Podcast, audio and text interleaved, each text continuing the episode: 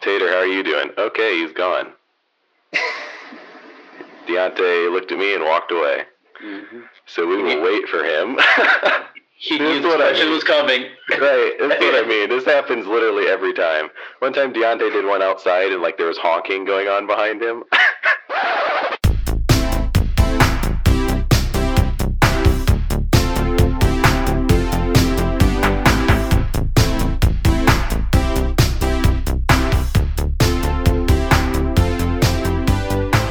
Welcome back to the Unnamed Podcast. It's Garrett, and today we have a very interesting podcast for you. I know I say that every week, but I really mean it when I say it. But this week we have Beto and Jerry with us. How are you guys doing? Doing great. Thank Doing you. pretty good. So you want to tell me about yourself, Beto? Right. Uh, I'm from the East Coast, Durham, North Carolina. Born here, live here. And there's not a lot much about me, but I mean, something that I love to do is, I guess, travel. It's something that I've really been into right now before the whole pandemic, uh, which is funny because now I can't travel. But Right. before that, I was loving. I was doing a whole bunch of like uh, I went to international assemblies and I got to go to Colombia. I've been trying to go to Spain. You know, different areas just traveling. It's something that I've really been into. I mean, you get to learn, meet new a lot of people. Mm. Um, you know, it's just fun getting to know new places. Yeah. Oh, that's pretty cool. What about you, Jerry? Uh, I hail from Portland, Oregon, born and raised. Uh, something interesting about me. This is my first podcast.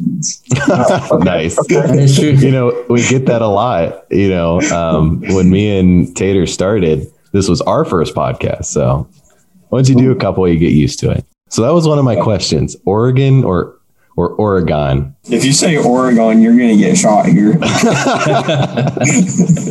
So Yeah. here's another question: You say Oregon, but is that one syllable or is it three? Just, just one organ. So, so like so like organ. So like my heart is an organ, right? yeah, just like that. Okay, so it's not Oregon, it's Oregon. Got it. Okay, I just I was Yeah. thinking about that earlier. Literally, have never been there in my life. Like that is just a should mystical place to the west. I would love to. I would leave right now. Oh, yeah. could. absolutely. The farthest west I have been is Colorado, and you know that's not that's far west, but not near as far as Oregon. Yeah. So Oregon's cool because we have we have mountains, we have high deserts, and then we have the ocean too. So it's pretty. yeah, yeah you got pretty neat. everything, and you got Yeah. Canada too. You're right next to Canada, right? Well, Washington's above us, and so, okay, uh, so so I was thinking that you were Washington. I think. so we thought we'd talk about disaster relief again. I know we talked with Quinn and Malik in season one about disaster relief, but uh, you can never talk too much about it, to be quite honest. And what that all entails is basically when a disaster hits an area in the United States in another country, anywhere in the world. If you're a part of that group, you get to go and help out, help rebuild, all that good stuff. So I thought we'd talk about that. Beto and Jerry are very involved in that, as was I before the pandemic. So I thought to start out, we'd ask you to, how did you get started in the DRC? Well, it all started basically before it was DRC or LDC. I was in the Mhm. program with what was called RBC back in the day when I was like 17. My dad would always take me to these projects and uh, I would help him out there with like the little things. You know, when you're that young, Mhm. you still can't do certain things. Right. But you know, it was something that really caught my eye. And then actually in 2018, when uh, North Carolina got hit by Hurricane uh, Florence, um, an elder from my hall, they really needed help because there was a lot of roofs that were leaking, that were bad. So they Okay. needed immediate help. Uh, and he offered, well, he didn't offer, he told me, he's like, hey, are you willing to go help out? Do you have the time?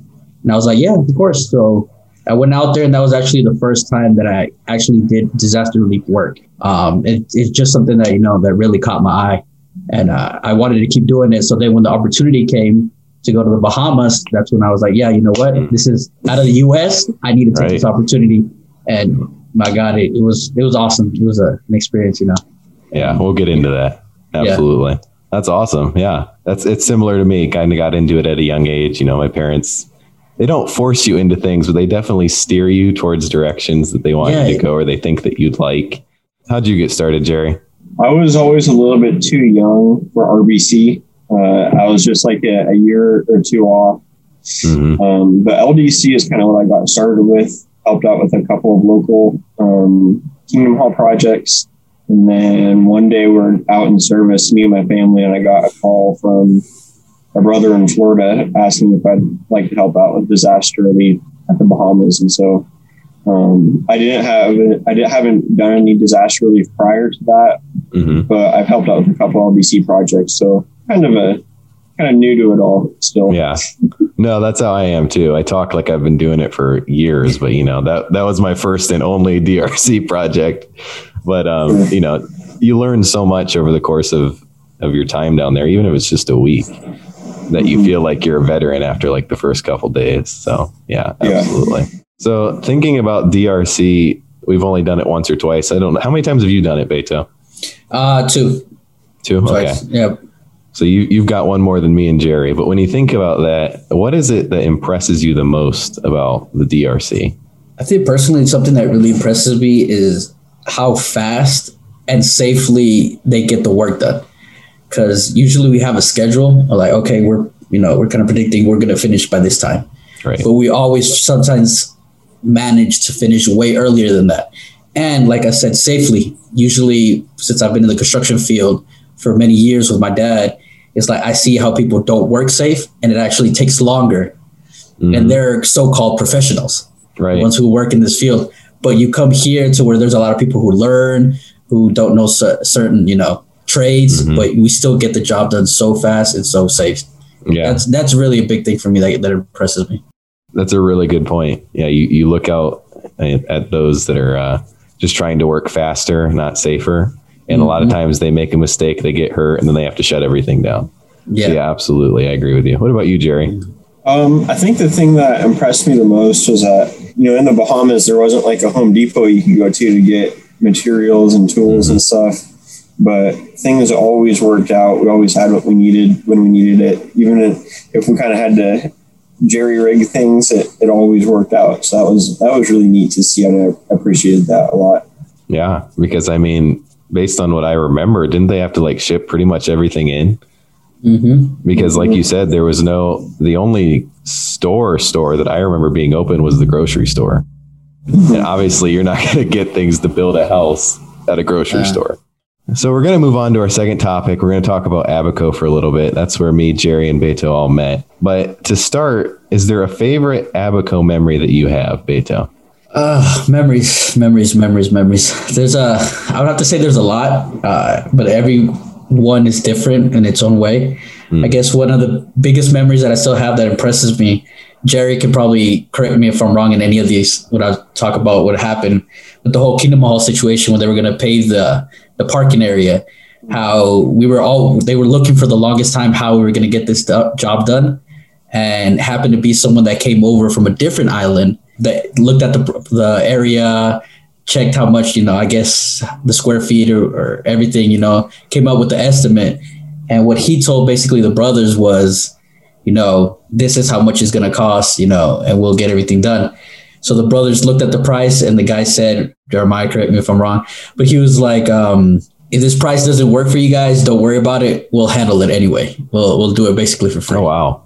Wow. And um, so that was something that would really impress me. I'm like, wow, you know, you get someone from a completely different island that's Right. going to come and do all this work.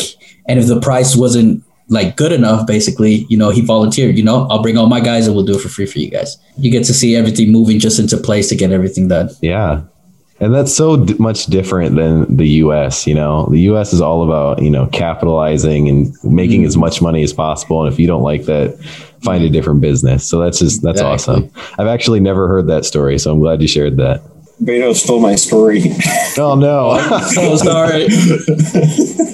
yeah, no, that was that was definitely like one of the highlights for me was getting to see that parking lot paved and just they they donated all of the site works. I mean, it was I think it was estimated it was like twenty thousand dollars worth Oh, of wow. man hours, equipment, time, and then uh, also like materials too. That they had to bring in like a dozen dump truck loads of material to to grade and set all the, the all the grades for the parking lot. So that was really neat.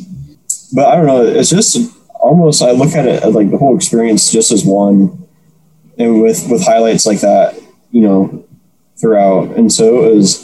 It's hard to just like single out like one yeah. that was like special, but that that one the parking lot was definitely up there for me. That was definitely something that was a highlight for for my time when I was there. Absolutely. Yeah. See, so when I think of my favorite Abaco memories, I kind of split it into two. I have work memories, and you mm-hmm. know, then I have after work memories. Yeah. Literally, the second day that I got to Abaco, we played volleyball. And Jerry was kind of like soft spoken. You know, I didn't know him horribly well. I just met him. All basically all I knew is he, he was from Oregon. We're playing volleyball, and the ball is like plummeting towards the ground as a, a volleyball does. And Jerry like dove like Superman into a pile of gigantic rocks. I completely remember that.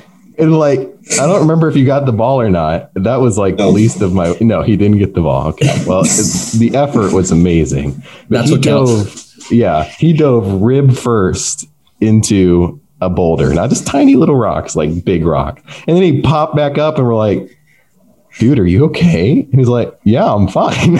Yeah. so I'm like, man, this dude's kind of crazy. Yeah. You got that right. yeah, that was insane. Yeah, the way he how he just like stopped, like coming right, Right. into the rocks, Yeah, and like you the said, he just got up. Yeah, he was moving fast. And when he hit those rocks, it was like he just stopped. No movement. But yeah, that was crazy. And then there was another time I tried to start a fire, but we're not going to get into that. That was disappointing. That was so That- disappointing. let me let me tell the cliff note story of this. So me and Malik and Jerry went to go start a fire on the beach. And Garrett can't start a fire. Yeah, that's the very very short version. Garrett doesn't know how to start a fire. I should have let the wilderness guy do everything, but I don't know why I was trying to start it. Anyway, we walked like a mile and a half to the beach. I had like 50 pounds of of stones in my box that I was carrying. Don't ask me why. And then we got to the beach and we had three matches and they all went out in the wind. So that's the that's the short version of that story. Garrett can't start a fire. Anyway, we don't need to talk about that. A lot of Abaco memories.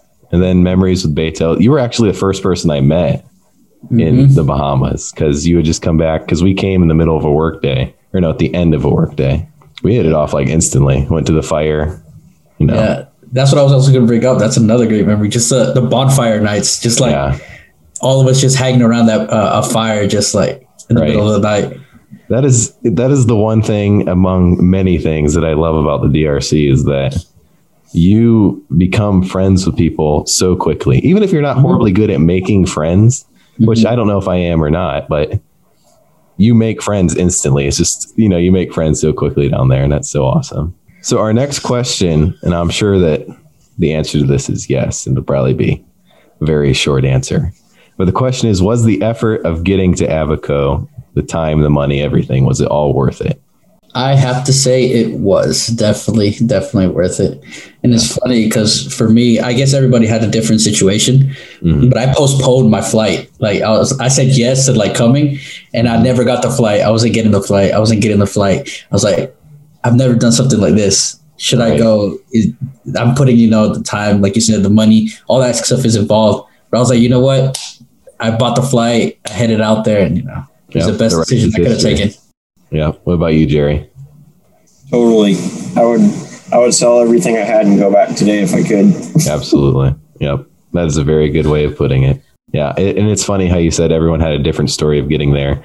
Some people came on on commercial airlines. Some came in these little two seater planes. That was the way me and my dad got there. Yeah. But it, it was kind of cool listening to how people got there and their story and all that. So yeah. So thinking about Abaco, our last question: Are there any lessons that you learned?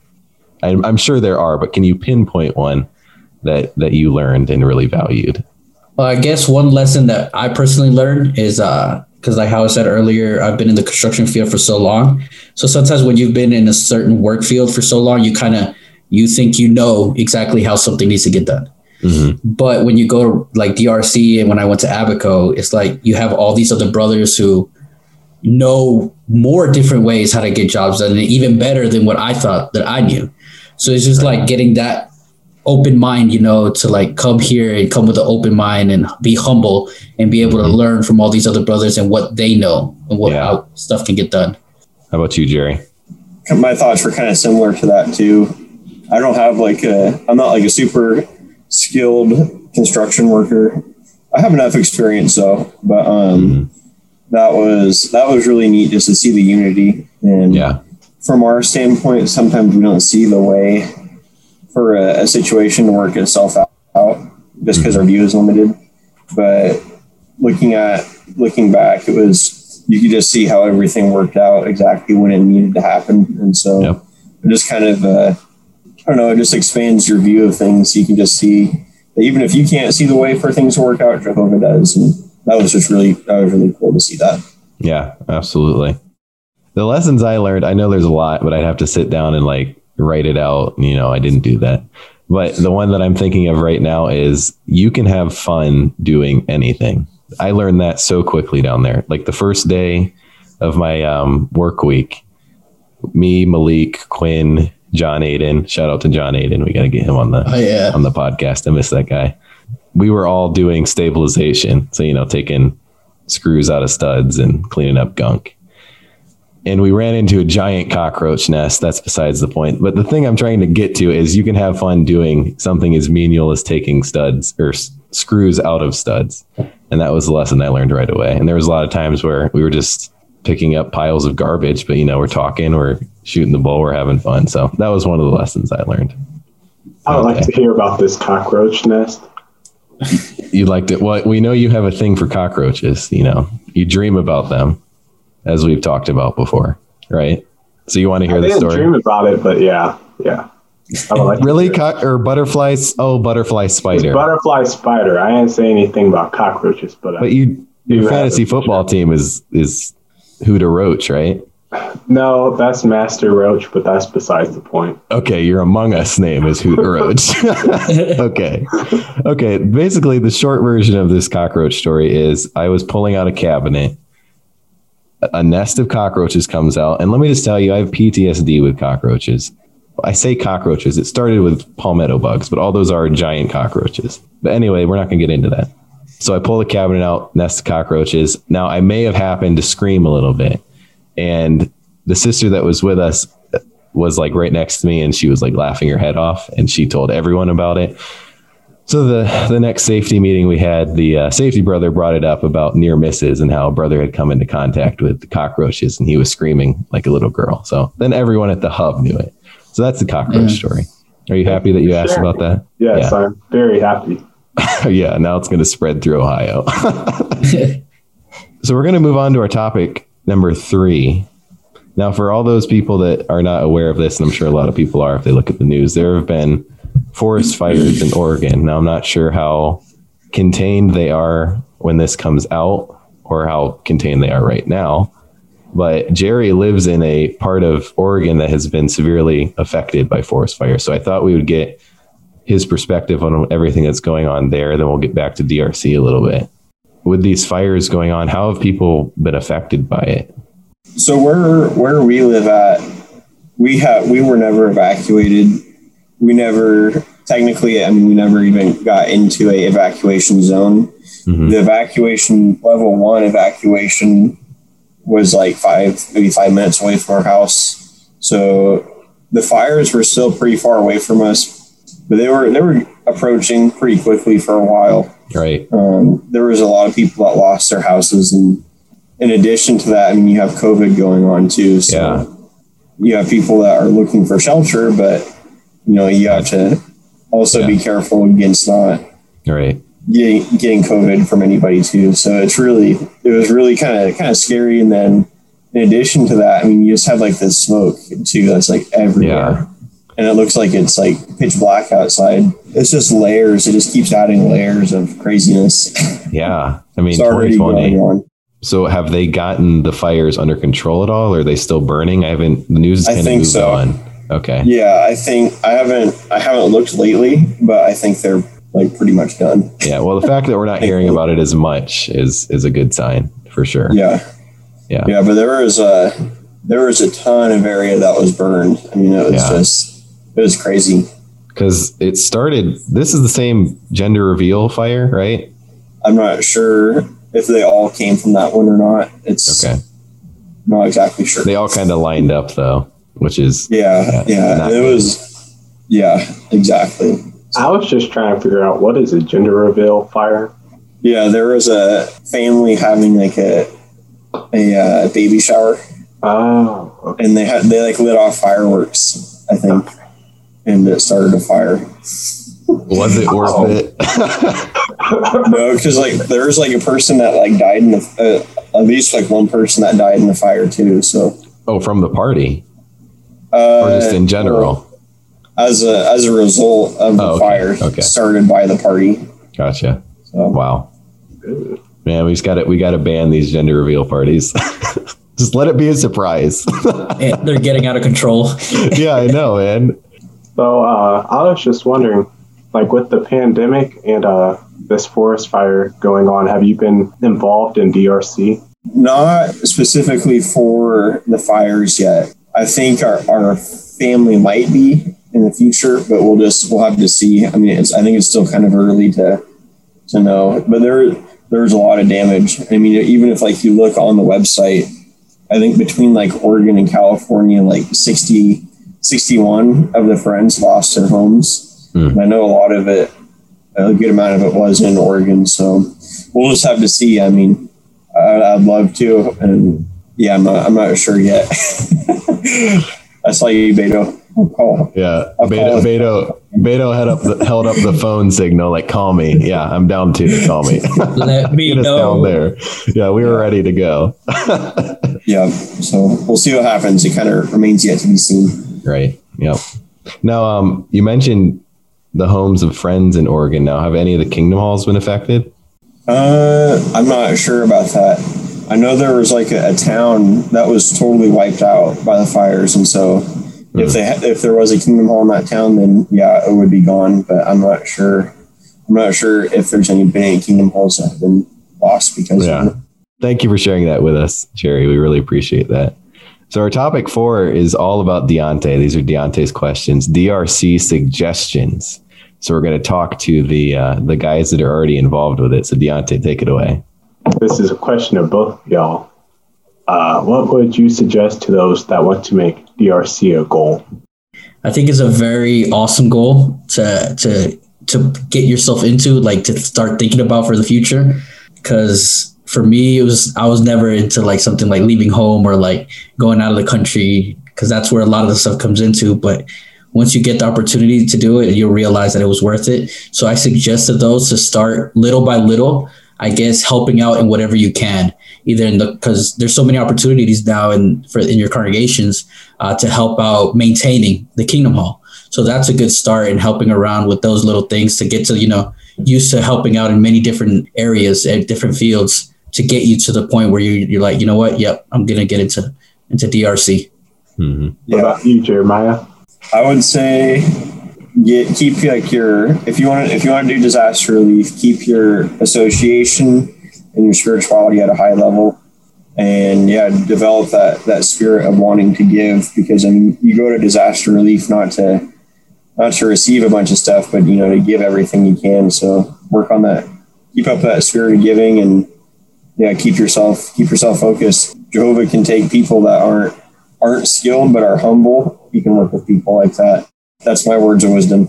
Well, No, thank you, because. I, I definitely fit this the category of not skilled. So I was happy to hear. I did too, and I got invited. So so, uh, what makes DRC worth the effort?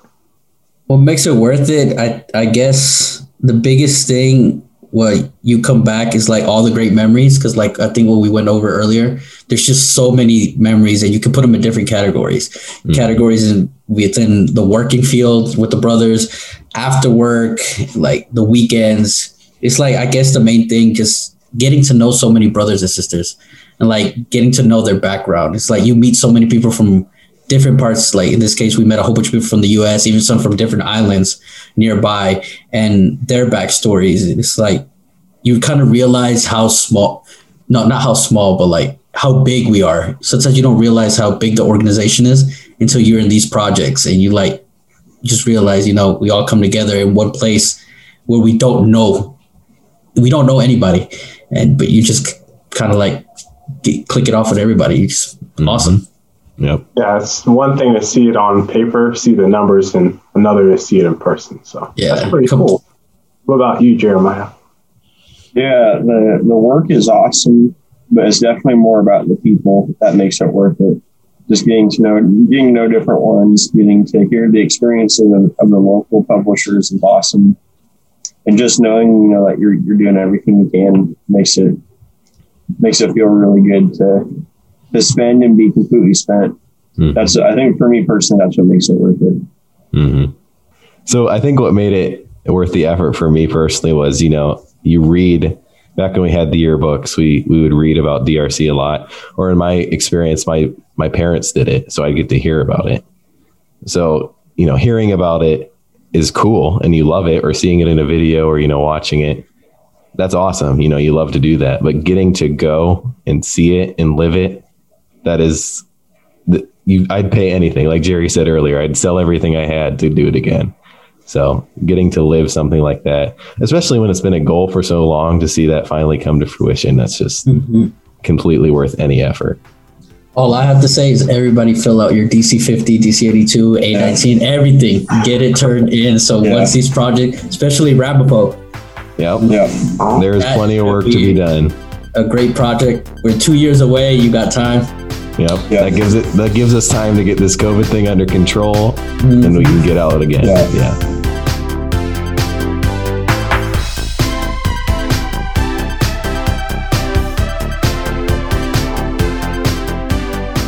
So we'd like to thank Jerry and Beto for coming on the show. We're really happy you guys could could make the long hike from North Carolina and Oregon to your computers and join us today. We're really thankful.